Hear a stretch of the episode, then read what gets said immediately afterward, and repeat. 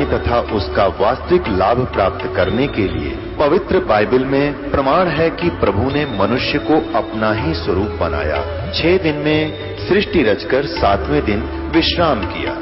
कुरान शरीफ में प्रमाण है कि हज़रत मोहम्मद को खुदा स्वयं कह रहे हैं कि मैंने तुम्हें उस परमात्मा की महिमा बताने के लिए भेजा है। वो परमात्मा कबीर है, जिसने छह दिन में सृष्टि रची तथा सातवें दिन तख्त पर जा विराजा। उसकी खबर किसी बाखबर से पूछ कर तो देखो। कृपया अवश्य सुनिए जगत गुरु तत्वदर्शी संत रामपाल जी महाराज के अमृत वचन। बोड़ी सी दुनिया, गुरु बिन कैसे सरिया ए बोड़ी सी दुनिया। कबीर साहब कहते हैं, अपने लला के बाल उतरवावे देखे, चीना लग जइया। अपने इष्ट धाम पर जाते हैं, ये मंदिर में बोड़ी आत्मा। नवजात शिशु को लेकर साथ में नवजात शिशु की बच्चे की दादी और उसकी माता जी वहाँ जाते हैं माता जी के ऊपर और वहाँ कहते हैं, भाई, नाई के, ये मेरे पोते के बाल काट दे धीरे धीरे देख कैची ना लग जाए, मेरे बेटे पोते के नाजुक शरीर से और फिर उन उन बालों को लेकर के मंदिर में चढ़ाते हैं पुजारी के पास। और पुजारी उठाकर उन बालों को और एक कट्टे में डालता रहता, बोरी भर लेता है। और शाम के समय उस बोरी को बाहर कुरडियों पर डाल देता, कूड़े में फेंक देता है। बताओ, ना तो वो बाल माँ खावे, ना वो बैंक में जमा हो सकते भविष्य में काम आवे। इन भोले नादान व्यक्तियों ने, इन अनजान संतों ने ऐसे जुल्म कर रखे हैं। कबीर साहब कहते हैं, रे भोली सी दुनिया, सतगुर बिन कैसे सरिया? अपने लला के बाल उतरवावे दे कैंची ना लग जइया और एक बकरी का बच्चा लेकर उसका गला कटैया। रे भोली सी दुनिया, ये गुरु बिन कैसे सरिया? सच्चे संत बिना कैसे सुलझेड़ा हुआ कैसे सच्चा मार्ग प्राप्त होगा? अपने बच्चे को तो इतना पे प्यार देते हो, अपना बच्चा तो इतना प्रिय कि कैची लगने का भी दर्द महसूस हो रहा है। और एक एक अमुक जो मुख से बोल नहीं सकता बेचारा, जिसका ज़ुबान नहीं, उस पशु का बच्चा लेकर, बकरी का बच्चा लेकर, और अपने बच्चे की सुरक्षा के लिए वहाँ भेंट चढ़वा दिया। कहते, सात जन्म भी सुख नहीं हो सकता, उन प्राणियों को दूना पाप के बागी होते हैं। वो माता जो सारी सृष्टि की रचन, पालन करता, यानी कंट्रोलर है इक्कीस ब्रह्मंड की ये दुर्गा ये दुर्गा बकरी खाएगी क्या? अगर दुर्गा ने बकरा खाना हो तो आपकी क्या सिफारिश लेगी वह? वह स्वयं बना के खा लेगी, अगर उसने ऐसा करना ही है तो। वो कभी नहीं खाती, वो माता कभी बकरे नहीं खाती, वो कभी भेंट नहीं मांगती। वो तो दाता है, दुनिया को देती है, दाती है वो तो। और ऐसे जुलम हमारे नकली गुरुदेव करा रहे हैं। फिर क्या कहते हैं? कि कच्चा पक्का भोजन बना के और माता पूजने गैया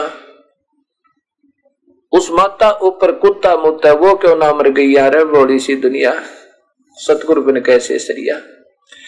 फिर श्राद्धों की बात आती है कि जीवित बाप के साथ करे लड़ाई और मुँह गंग पुचैया जीवित बाप का आदर नाही और मुँह गंग पुचैया और फिर आवे आसोच का महीना फिर कौआ बाप बनैया अरे बोड़ी सी दुनिया ये गुरु बिन कैसे सरिया?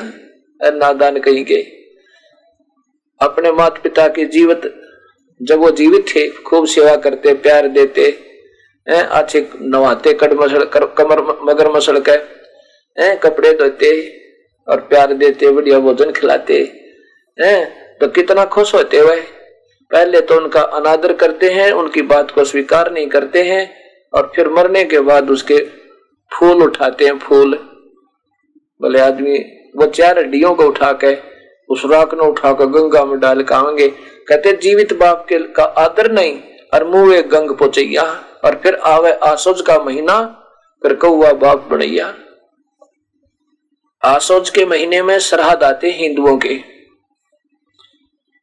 और मेरे जैसा वो नकली गुरुदेव कहता है कि पहले तो उसके पिंड भरवावे और फिर कहते पित्र बन गया वो।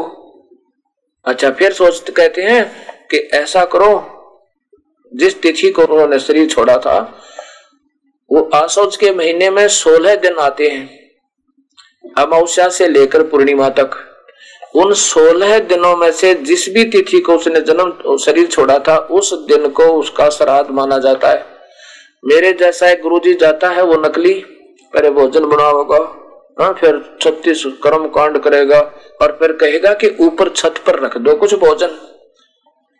हो सकता है तुम्हारा पिताजी कौआ बन गया हो, और फिर भोजन, क्योंकि ऊपर भोजन रखते कौवे सबसे पहले आते हैं, और फिर कहता है, देखा ना तुम्हारा पिताजी को भोग लग गया, वो कौआ बना हुआ है। उस पिताजी मान लीजिए कौआ बना हुआ है, और एक दिन भोग लगा दिया, उसको भोजन खिला दिया। तीन सौ चौसठ दिन क्या खाओगा पिताजी कौआ हमारा। और कहते हैं, कुछ कुत्तों को डाल देते हैं, उसका कुत्ता है ना, बन गया हो। ये तो इनकी सोच है, और इतना हमें ज्ञान दे रखा था अभी तक। अब तीन दिन वो के खाओगा बेचारा? इससे अच्छा तो क्योंकि भूत तो बने लिए। भूत ना तो पक्षी बन गए। तो सुबह उठकर रोज़ाना दो चार रोटी तोड़ कर टुकड़े करके छत पर डाल दे अपना। अच्छा पानी रख दे कोई। गर्मियों के दिनों में छाया सी बना के।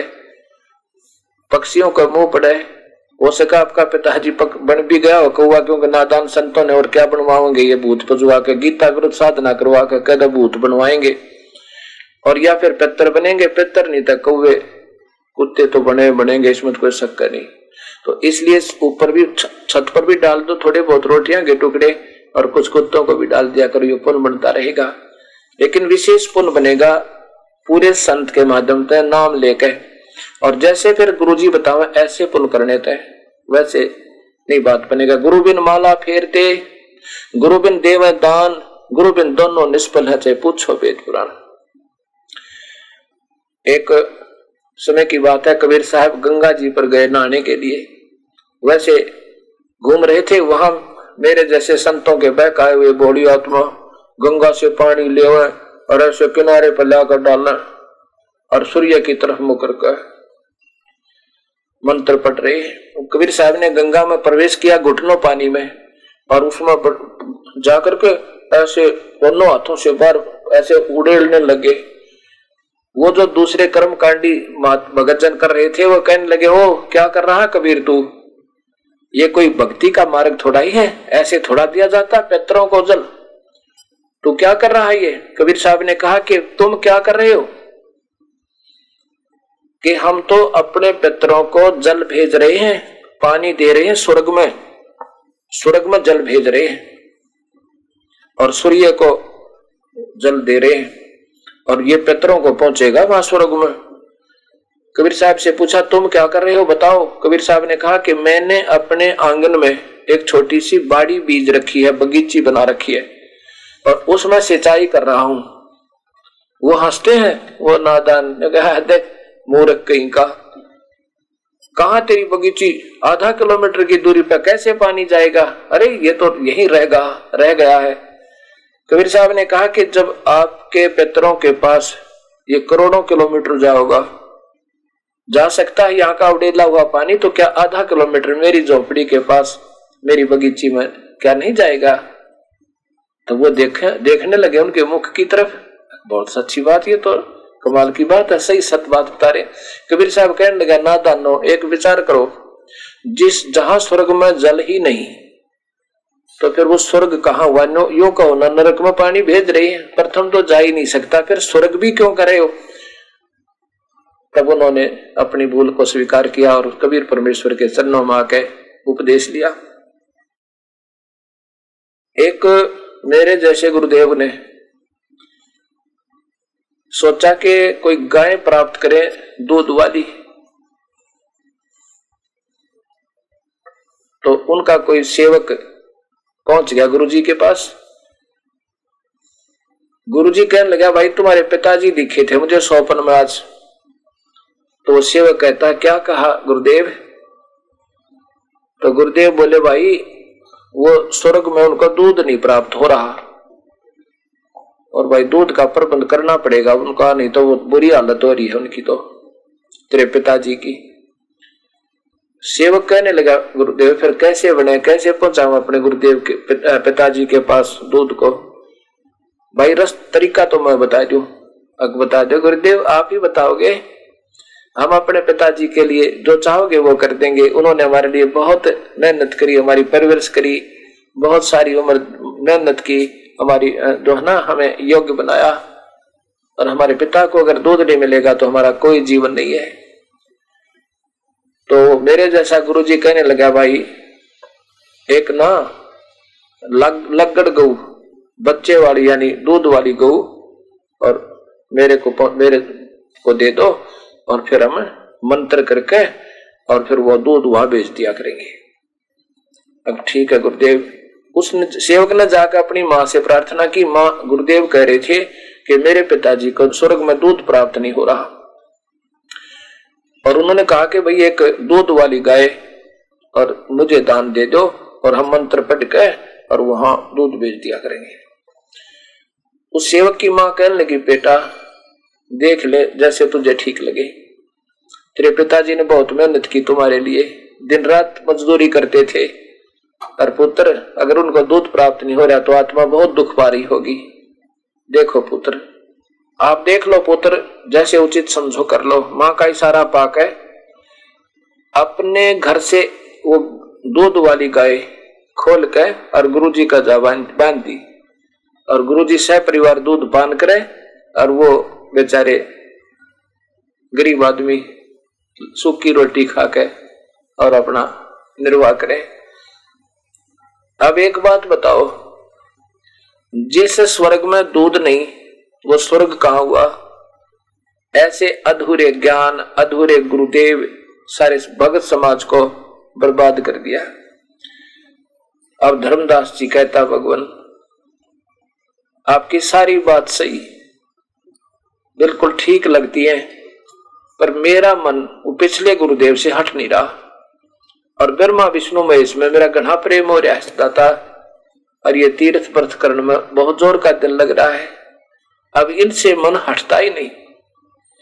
कबीर साहब ने कहा, धर्मदास, जो शराब पीता है, उसका भी मन हटता नहीं उसमें से। क्या वो अच्छी चीज़ है? जब शास्त्र गीता मना करे, ऐसा मत करो। और तुम उसको पढ़ भी रहे हो और कर भी उसके विरुद्ध रहे हो तो भगवान के दोषी हो भाई तुम।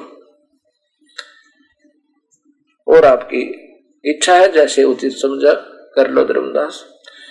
तो कहने लगा, गुरुदेव, धर्मदास जी कहता, है महात्मा जी, हे महात्मा जी, मेरी एक समस्या और है। वीर साहब कहने लगे, बोल भाई, वो भी बता दे क्या है कि मैंने एक गुरुजी बना रखे हैं, रूपदास जी, और मेरा उनमें बहुत प्यार है, बहुत श्रद्धा है, और वो तो मेरे ऊपर बहुत दयालु हैं। उनका तो मैं बहुत प्यार पा चुका हूँ, अब उनको कैसे छोड़ दो? मेरे पर छूट नहीं सकते। हमारी, मैं उस कैसे आँखें मिलाऊँगा जब उनको पता चलेगा कि मैंने गुरु बदल लिया? और कहा, सुना है कि गुरु नहीं बदलना चाहिए। गुरु एक ज्ञान अनेक। कबीर साहब कहने लगे, धर्मदास, एक बात बता। वो आपके गुरुदेव, आपको कहाँ तक का मार्ग बता रहे थे, ये तो मालूम है? उन्होंने बताया था कि ब्रह्मा, विष्णु, महेश के माता पिता कौन है? और ये कितनी शक्ति के हैं? कहा जी वो तो विष्णु जी को सर्वशक्तिमान बताया करते सब्रमंड के रचनार विष्णु सर्वशक्तिमान है।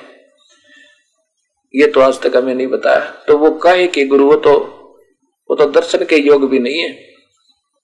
तो इस बात से धर्मदास नाराज़ हो गया। नहीं महाराज जी, ऐसी बात आपने नहीं कहनी चाहिए।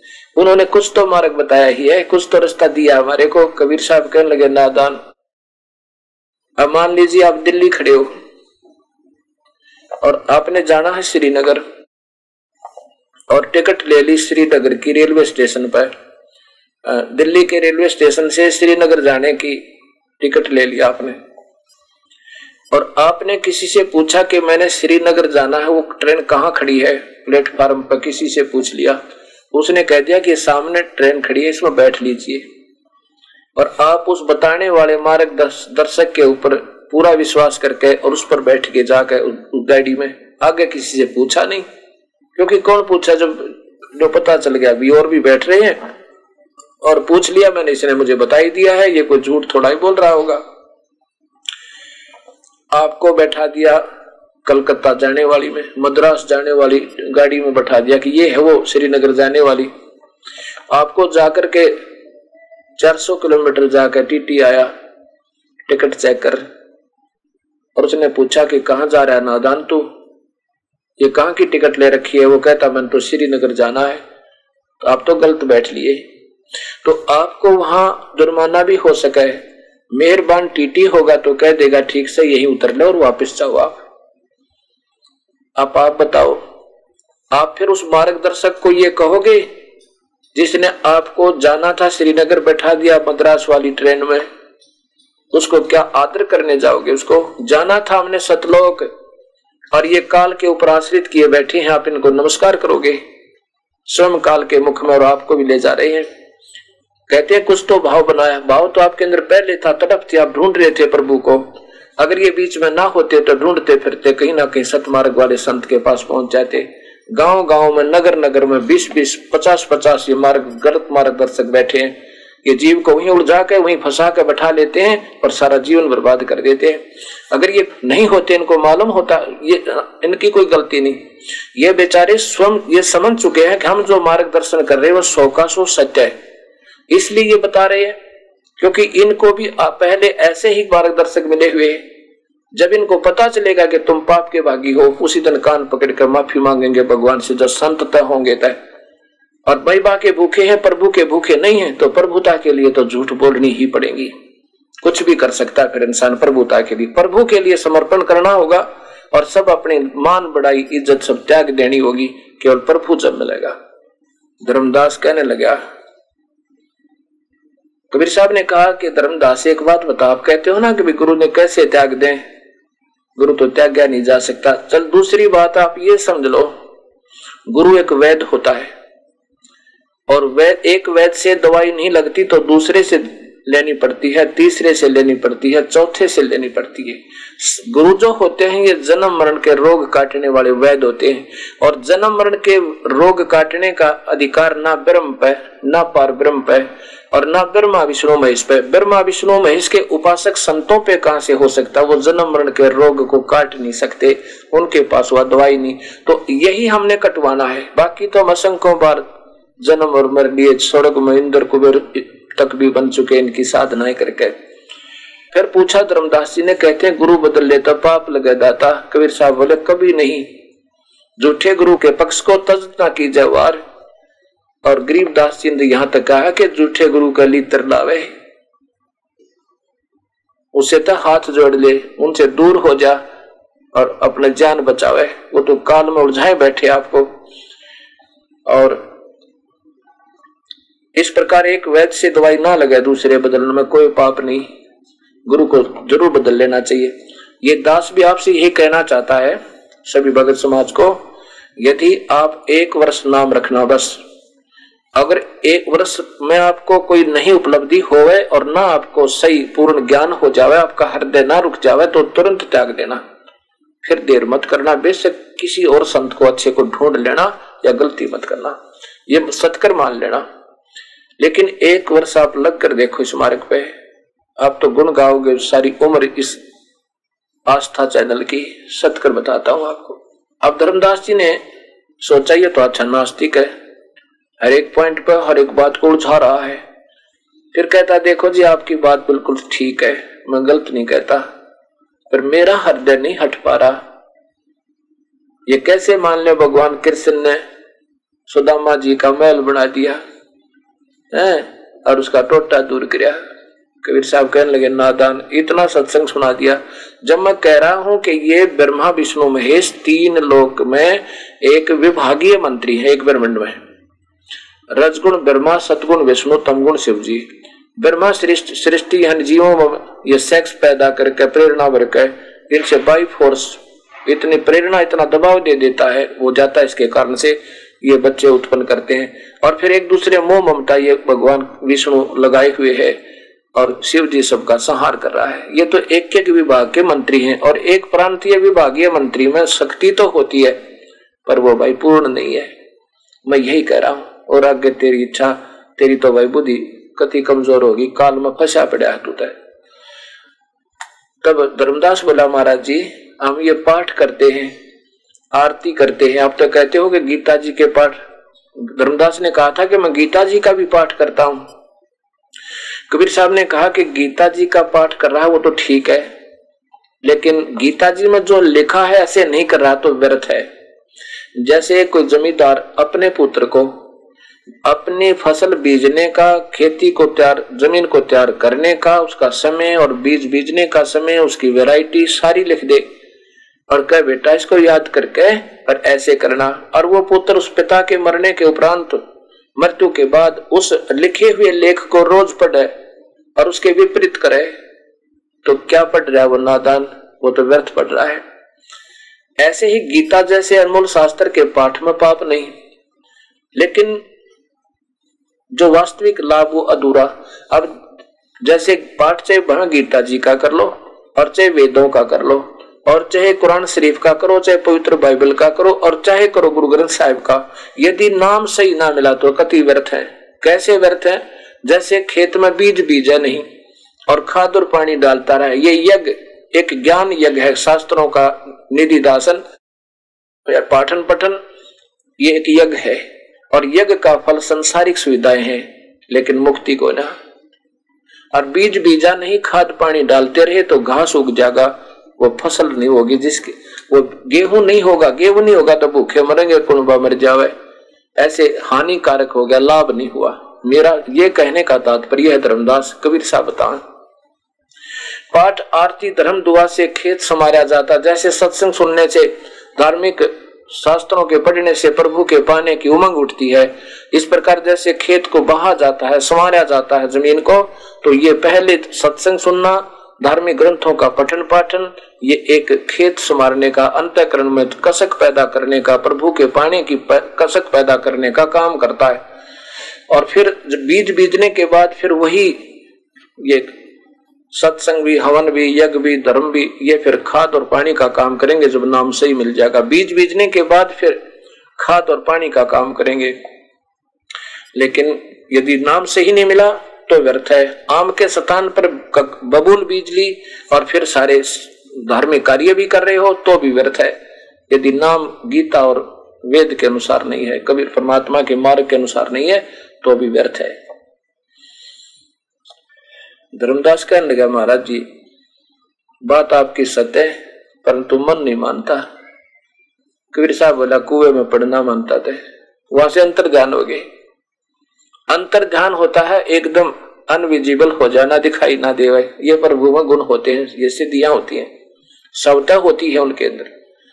अब जब धर्मदास ने देखा कि तो बात बिगड़ गई, ये परमात्मा रोता है, जैसे हम एयर कंडीशन रूम में बैठे हो और बिजली चली बिजली चली जाए, विद्युत ना रहे और फिर वो कितना गर्मी होती है। ऐसे उस परमात्मा के सामने बैठकर जो आनंद आ रहा था उस, धर्मदास को, अब वो चला गया। वो आनंद चला गया, वो परमेश्वर आगे से चले गए तो ऐसी उचाटी होगी जैसे जून के महीने में और लाइट चली जावे, बिजली चली जा। ओए होए अब मथुरा के बाद कहा जाते हैं ये धार्मिक यात्रा करने वाले? वृंदावन में जाते हैं, फिर बरसाने में जाते हैं। बरसाने में क्यों जाते हैं? कि वहाँ की राधा जी थी।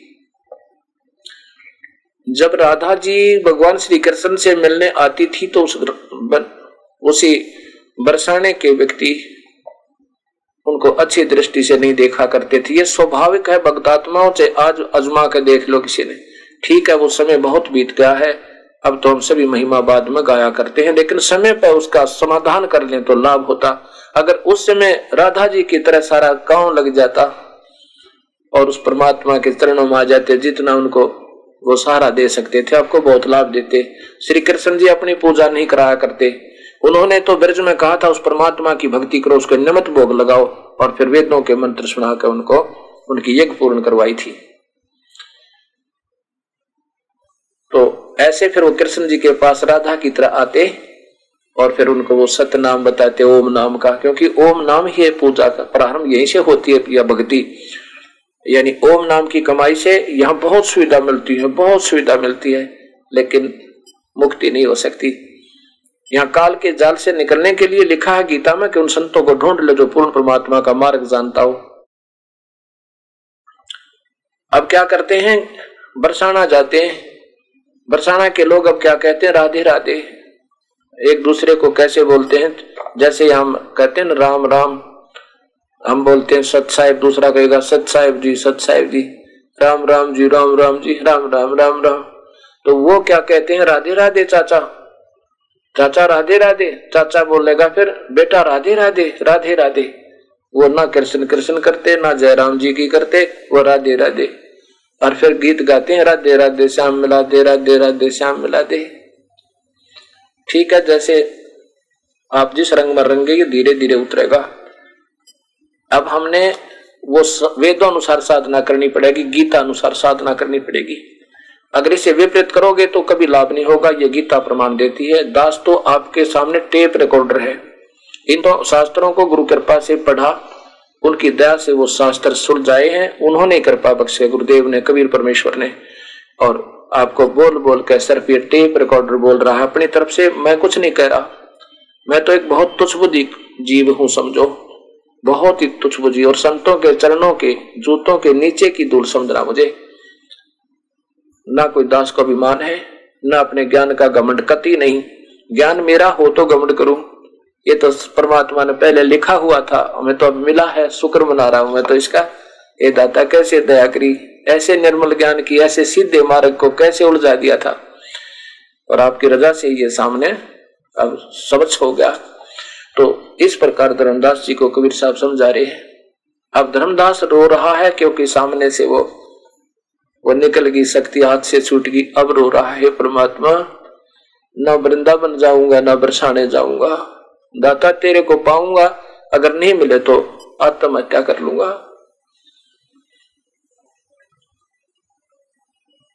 तावा रोवत है धर्म निनागर, कहा गए मेरे सुख के सागर? वहाँ वो धर्म, धर्मदास रोने लग गया सुख सागर कहा गए? तावा रोवत है धर्म निनागर, कहा गए मेरे सुख के सागर? अधिक वियोग हुआ हमसे ती जैसे निर्धन के लुट जा खेती।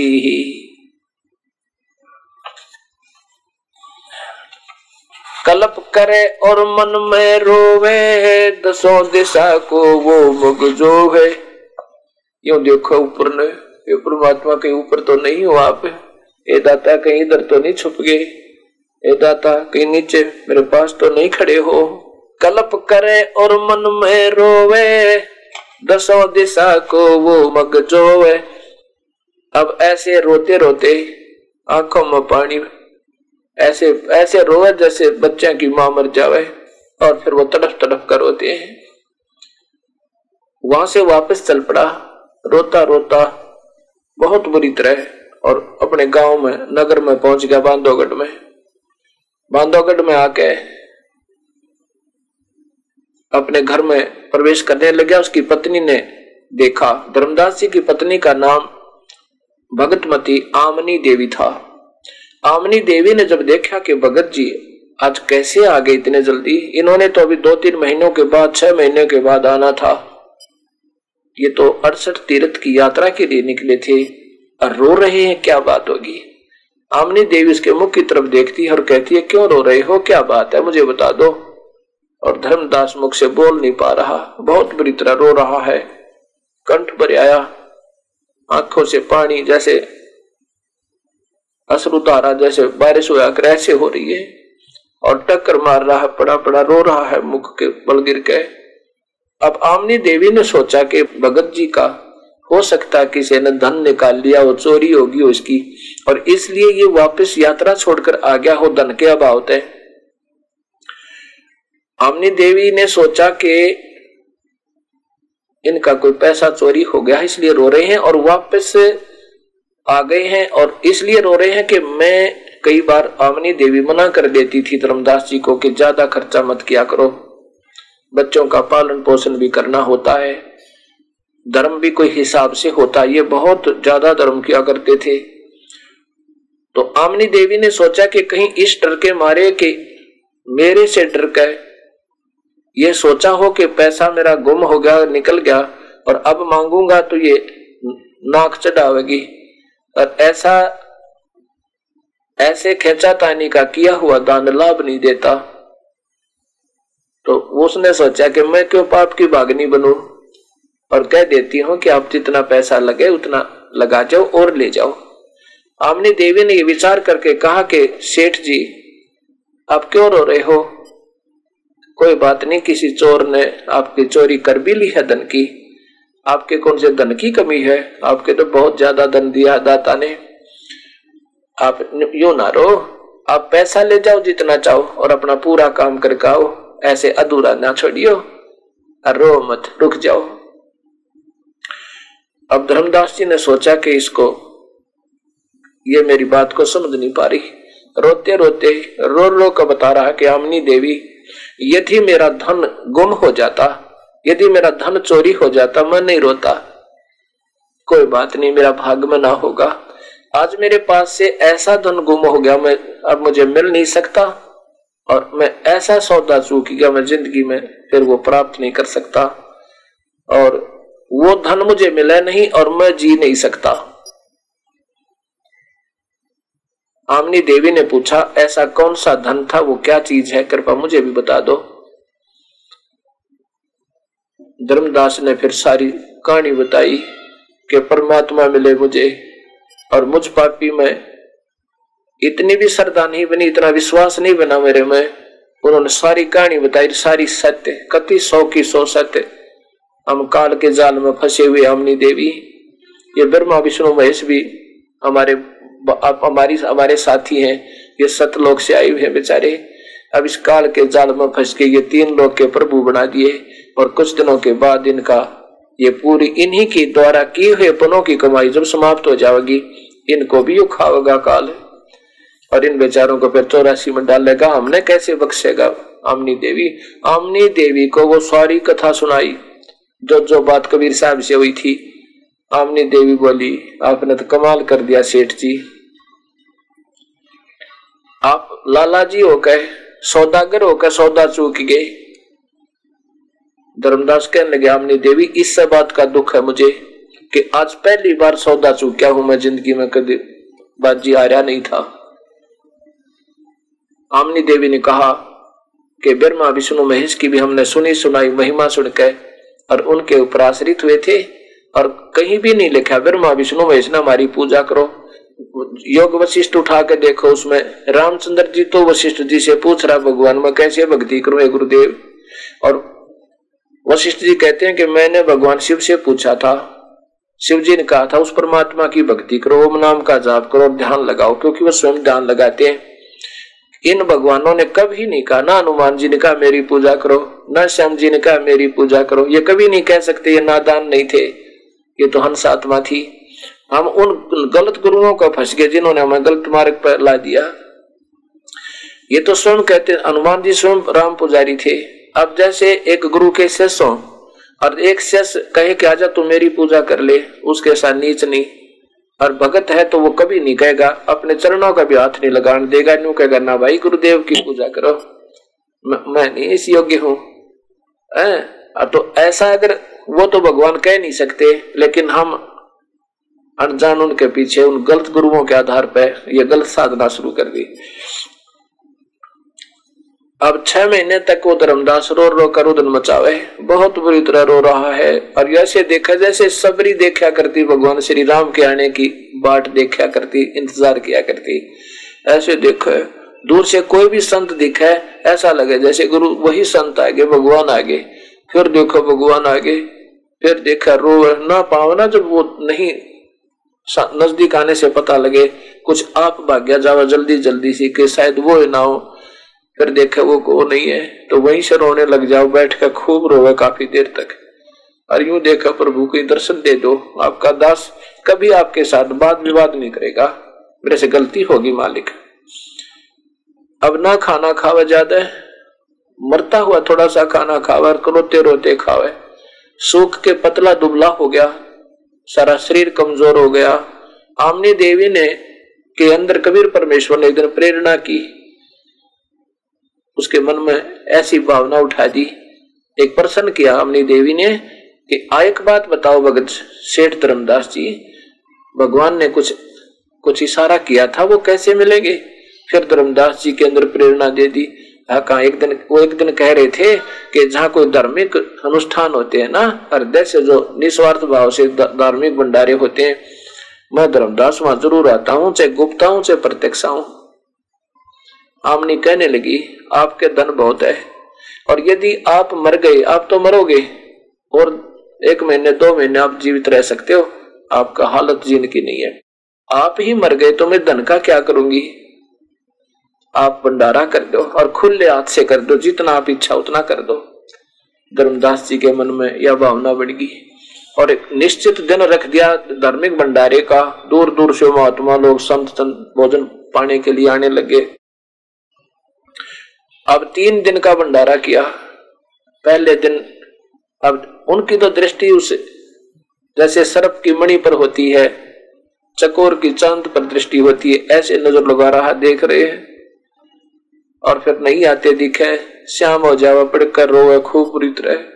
फिर उम्मीद करे शायद कल आ जाओगे वो दिन भी चला गया। फिर रोया खूब रात में बैठ कर रात्रि में। सुबह फिर देखा शायद आज आ जाओगे आधा दिन बीत चुका है। प्रभु नहीं दिखाई दिए कबीर साहब। अपने मन में संकल्प कर लिया, हे प्रभु, या तो आज दर्शन दे दियो आपके दास ने, नहीं तो आज आत्महत्या करूँगा, मैं जीऊँगा, नहीं, ये मेरा अंतिम फैसला है। अपने मन में यह संकल्प करके और ऐसे देख रहा है, भक्त आत्माओं को भंडारा करवा रहा है और उनको विदा कर रहा है। जब रह गए ना पचास सौ भक्त आत्मा भंडारा करने बाकी अंतिम दिन, तब देखता है कि ज़्यादा से ज़्यादा 200 फुट की दूरी पर एक कदम के पेड़ के नीचे कबीर परमेश्वर, वही ज़िंदा महात्मा वाले रूप में आकर बैठ के और जब धर्मदास ने देखा, जानते हैं, ओहो, वो बैठे भगवान, वो बैठे भगवान। वो बैठे ऐसे भाग गया। और देखा उनके मुख की तरफ़ आँखें में आँख मिला के, और गले से लग गया, छाती लगा लिया प्रभु के और सीने से चिपट गया, जैसे बच्चा माँ का लिपट जाया कर जो काफ़ी देर में मिला और ऐसे मुख की तरफ़ देखा दाता मेरे से गलती होगी, दोनों कान पकड़ो, आपके साथ कभी बात विवाद नहीं करूँगा। मालिक मुझे छोड़ कर मत जाना। ये मालिक मुझे रास्ता बता दो। वो पूजा मेरे से नहीं हो सकती अब। वो तो युग बीत गया हमने करते ने और भविष्य में मुझे मिला नहीं दाता, मैं तो आपका दास बहुत दुख पा रहा हूँ। कबीर साहब ने कहा, ऐसा करो धर्मदास इन सब भक्त आत्माओं को, इनको विदा कर दो, और फिर मैं आपके यही रुकूँगा आज रात्रि में। अब इतना मन में वो हो गया।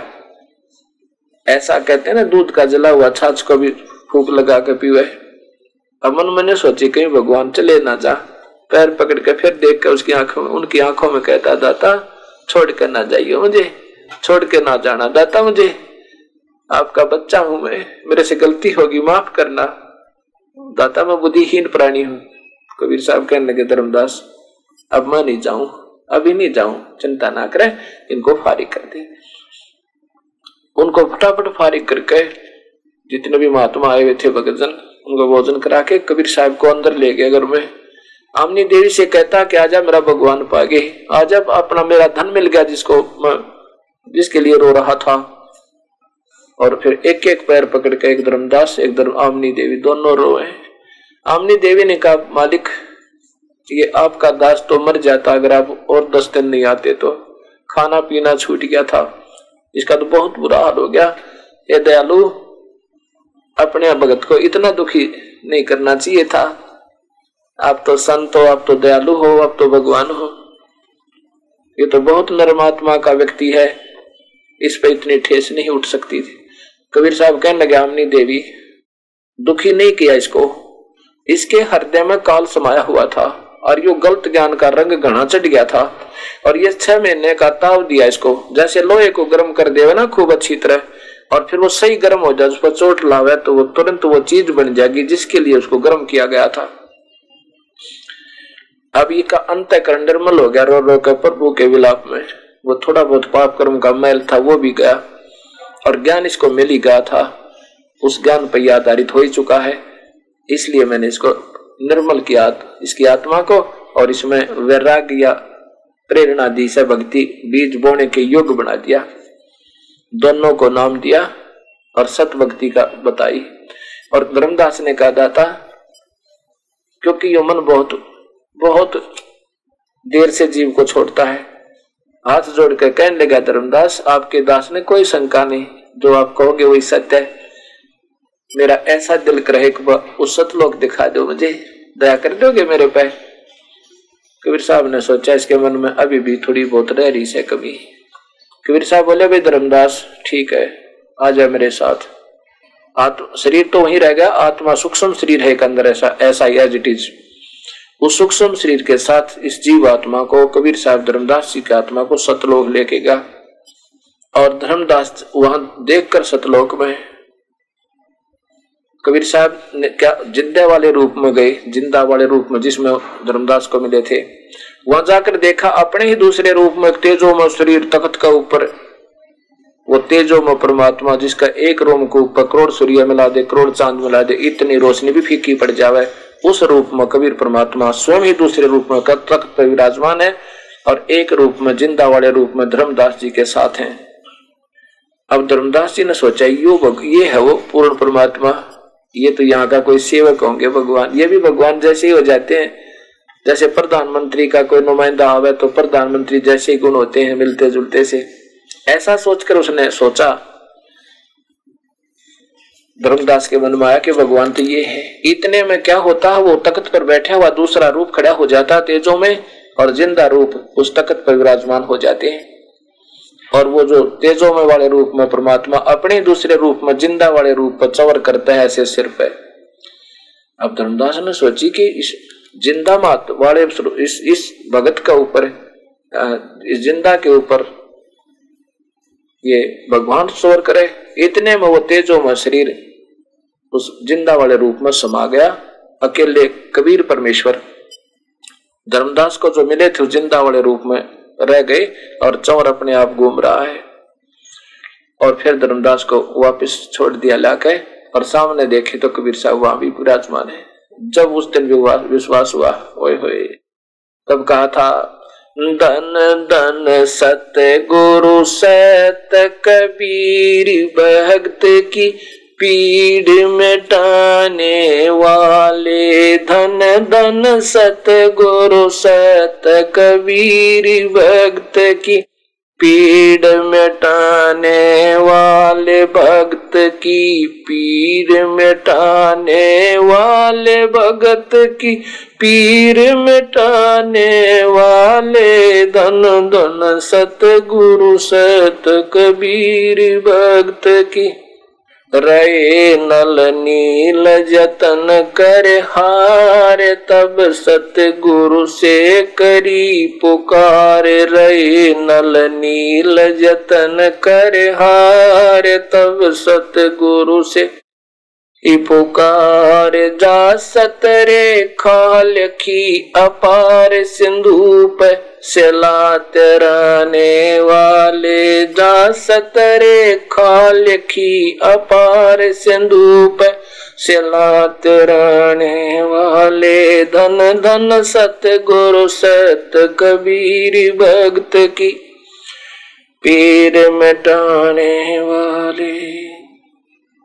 डसी सर्प ने जब जाय पुकारी, इंद्रमती अकुलाय डसी सर्प ने जब जाय पुकारी, इंद्रमती अकुलाय आपने तुरंत करी सहाय गरोली मंत्र सुनने वाले आपने तुरंत करी सहाय बेरोली मंत्र सुनाने वाले धन धन सत गुरु सत्य कबीर भक्त की पीड़ मिटाने वाले।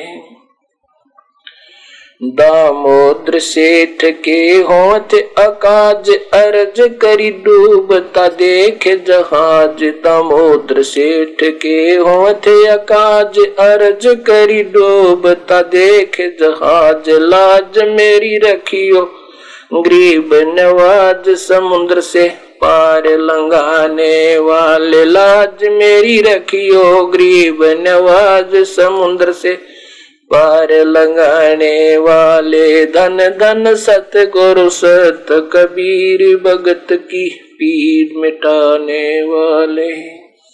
कह कर ज़ोर दीन धर्मदास दरस दे पूर्ण करियो आस कह कर ज़ोर दीन धर्मदास दरस दे पूर्ण करियो आस। मेटियो जन्म मरण की तरास सत्य पद प्राप्त करवाने वाले मेटियो जन्म मरण की तरास सत्य पद प्राप्त कराने वाले धन धन सतगुरु सत्य कबीर भक्त की पीड़ मिटाने वाले धन धन सतगुरु सत्य कबीर भक्त की पीड़ मिटाने वाले सत साहिब। इस प्रकार कबीर परमेश्वर ने उस धर्मदास जैसी प्यारी आत्मा का अज्ञान दूर हटा के अपने चरणों में लिया। उस पवित्र आत्मा धर्मदास जी ने जगह जगह घूम घूम कर कबीर परमेश्वर की महिमा गाई। और कबीर साहब ने बताया कि मैं काशी के अंदर जुलाहा रूप में रहता हूँ। अब धर्मदास जी भी इस भ्रम को मिटाने के लिए कहीं, ये वास्तव में काशी वाला कबीर, वही कबीर काशी में है कोई परमात्मा ऐसा और कबीर साहब ने बताया कि मेरे गुरुदेव वहाँ पर रामानंद जी हैं। अब ये बात असमंजस में हो जाती है कि काशी में ये भगवान क्या करने, आवाज़ सारी सृष्टि का रजन आ रचनहार तो वो धर्मदास वहाँ से चल पड़ा। कहाँ से? बांधोगढ़ से काशी पहुँचा बनारस में। और वहाँ पता किया रामानंद जी का तो रामानंद जी से मिले, उनसे पूछा कि कोई कबीर यहाँ पर जुल्हा रूप में आपका शिष्य है?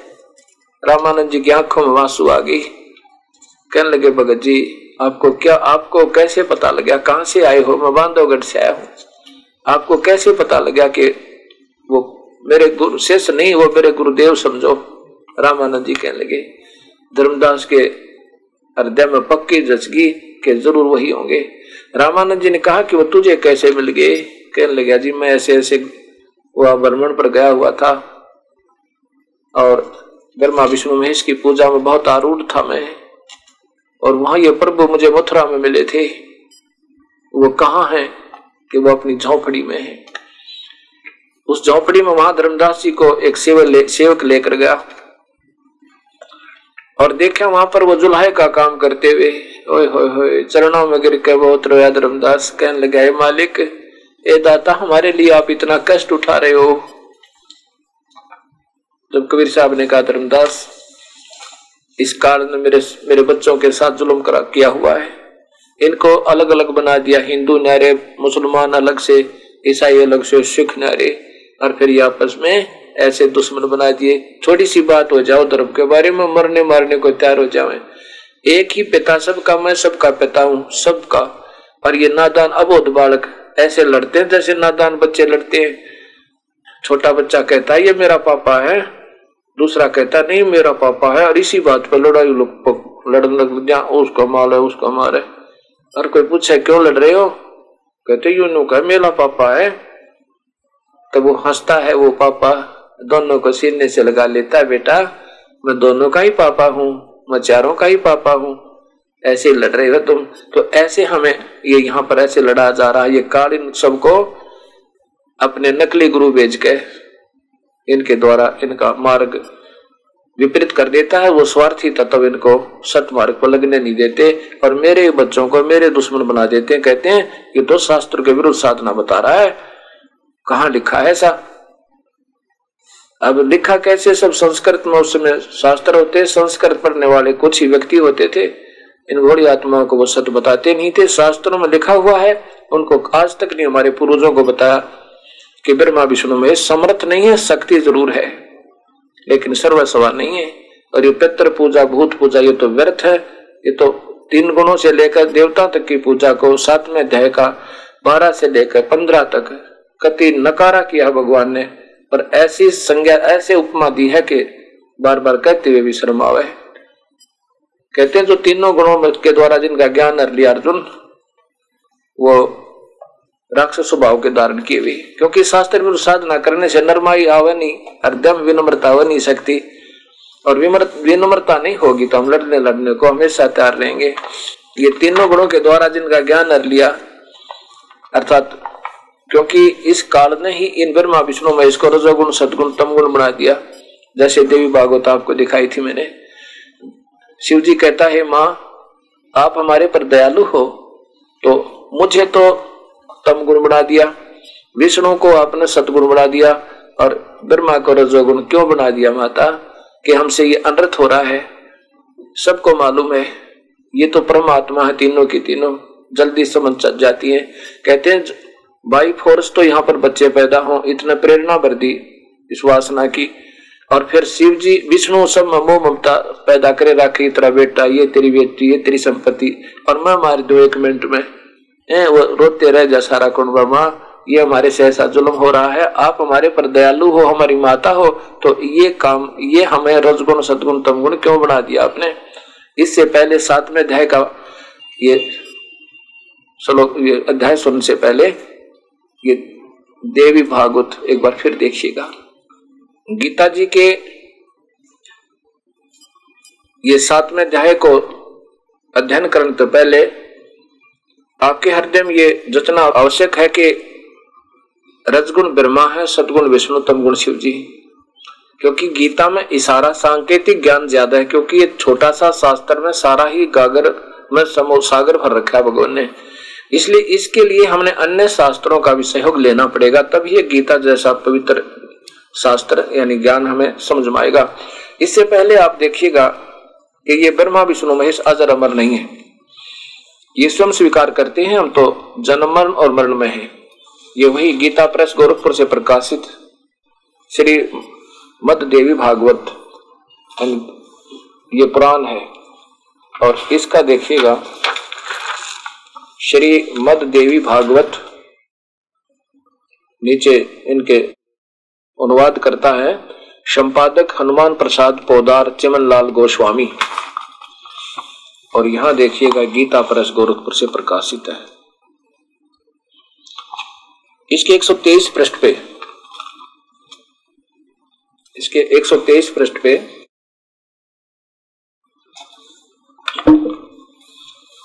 ये 123 पृष्ठ सामने आप देख रहे हैं।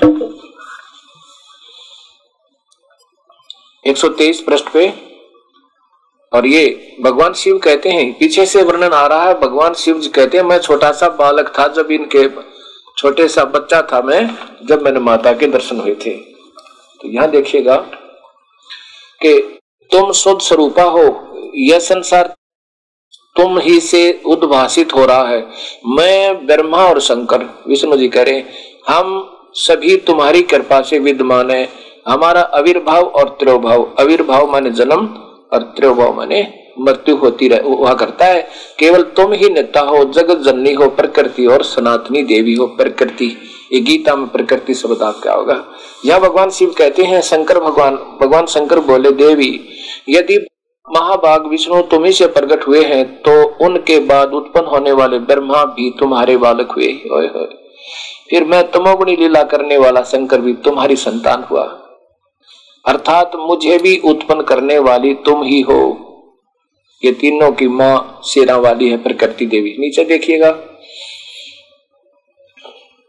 कि तीनों गुणों से उत्पन्न हम विष्णु एवं शंकर नियमानुसार कार्य में तत्पर रहते हैं। हम ये तीनों देवता को जगत का कार्य संभाले रहते हैं। अब यहाँ गोलमोल कर दिया इस लेखक ने। यहाँ क्योंकि इसलिए मैंने तीन तीन दिखानी पड़ेंगे आपको ये पुराण। अब देवी भागवत महापुराण में इसी पॉइंट को आप देखना कितना स्पष्ट संस्कृत में लिखा और साथ में अनुवाद करता ने श्रेष्ठ लिखा है। अब शिव जी कहते हैं, ये देखिएगा, देवी भागवतम सभाष्टिकम और ये कहा से प्रकाशित है, ये देखिएगा। ये खेमराज श्री कृष्ण दास प्रकाशन बम्बई पहले देखिए इसमें अथ श्री मद देवी भागवते भाषा टीका युते, तृतीय सकंद प्रारंभ ते अब यहाँ इसके देखना। पहले ये बताता हूँ, वही जो उस गीता प्रेस गोरखपुर से प्रकाशित है, साथ में इसकी संस्कृत भी है। हे माता, ब्रह्मा मैं शिव। विष्णु जी कह रहे हैं, ब्रह्मा मैं और शिव। यह तुम्हारी ही प्रभाव से जन्मवान है। हम तो आपसे ही जन्म होता है हमारा। हम तो जन्म और मरण नित नहीं है। हम तो जन्मते और मरते हैं। आविर्भाव और मृत्यु में रहते हैं। फिर इंद्र आदि दूसरे देवता नित किस प्रकार हो सकते हैं? अब आगे देखो। आगे लिखा है, हे मात, यदि हमारे ऊपर आप सदा दया युक्त हो तो हमको तमोगुण में किस प्रकार प्रदान किया है? और ब्रह्मा रजोगुण और हरि सतगुण के नीचे देखो, हरि सतगुण, यानी विष्णु सतगुण युक्त, कैसे युक्त किए? अब संस्कार देखो। यदि यदि दयार दयार धर्मन ने सदाम विके कथम अहम विहित च तमोगुण। मुझे तमोगुणी क्यों बना दिया? और कमल जय कमल जय माने कमल पर उत्पन्न होने वाले ब्रह्मा जी को आपने रजोगुण बना दिया। और सुवित किम सतोगुण हरि, और हरि को यानी विष्णु को कैसे आपने सतोगुण बना दिया? अब यहाँ रजगुण, ब्रह्मा सतगुण विष्णु, तमगुण, शिव जी, ये समझने के लिए आपको ये गीता में दिक्कत ना आवेगी, इसलिए ये पहले दिखाना पड़ा दास ने। अब क्या करते हैं ये नादान संत? कहते हैं, वैसे लिख रखा गीता में वो दूसरे गुण है। दूसरे और कौन से गुण? गुण तीन ही है। और तीनों का ज़िक्र है, तीन, जिनको तीन गुण तीन गुण यही है, और अन्य गुण तो इनसे ही बाद की बातें हैं। अब ये गीता जी, गीता प्रेस गोरखपुर से प्रकाशित है, और इसमें आप देखिएगा, ये श्री जय दयाल गोविंद का द्वारा टीका है, और साथ में अन्य संतों की भी है। अब उसको मैं ज़्यादा ना दिखा करके ये उठाने में आसान है, इसलिए दिखाता हूँ। बाकी सब में एक ही जैसा टीका है उठाकर देख सकते हो आप लोग। ये देखिएगा, अध्याय नंबर सात। इसमें श्लोक नंबर बारह से प्रारंभ करेंगे। ये देखिएगा इधर, बारह।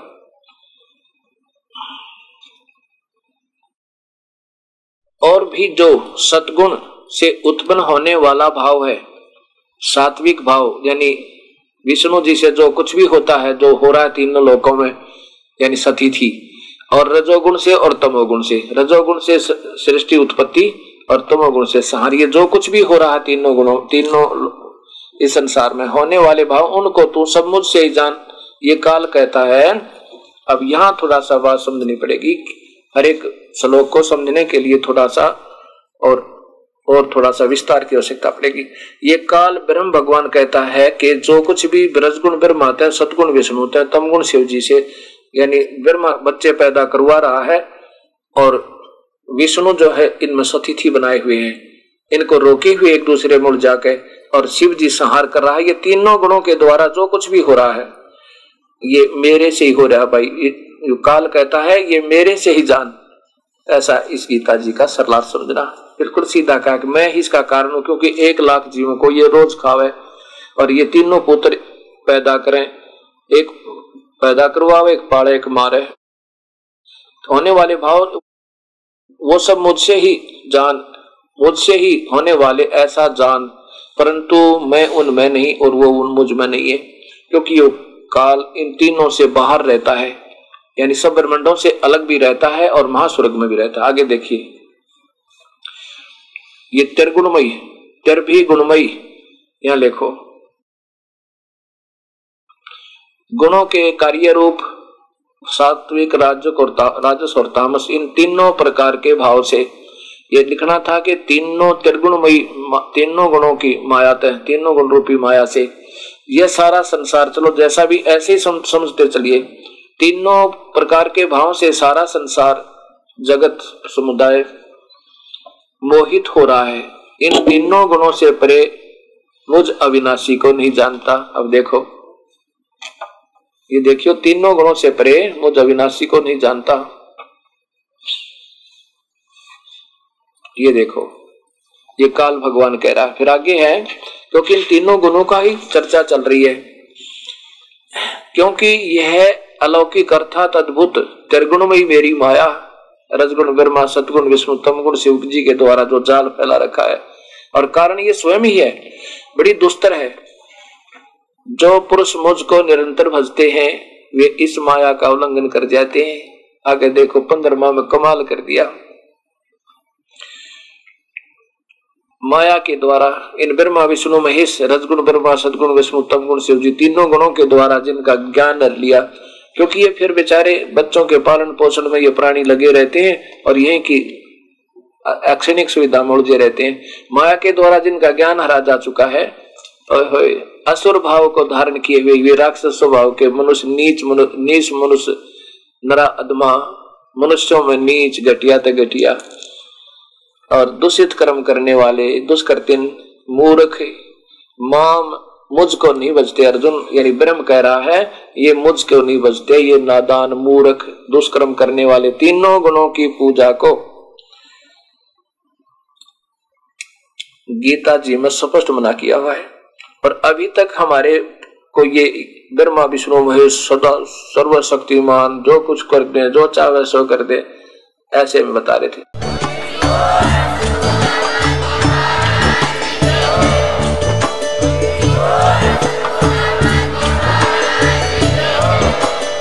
आप सुन रहे थे जगत गुरु तत्वदर्शी संत रामपाल जी महाराज जी के मंगल प्रवचन। अधिक जानकारी के लिए विज़िट कीजिए हमारी वेबसाइट www.jagatgururampalji.org संत रामपाल जी महाराज जी के शुभ आशीर्वाद से पूरे विश्व भर में 500 से भी ज़्यादा नाम दीक्षा केंद्र हैं, जिन पर संत रामपाल जी महाराज जी द्वारा ऑनलाइन निशुल्क नाम दीक्षा दी जा रही है। अपने नजदीकी नाम दीक्षा केंद्र का पता करने के लिए संपर्क करें। Eight two two two eight eight zero five four one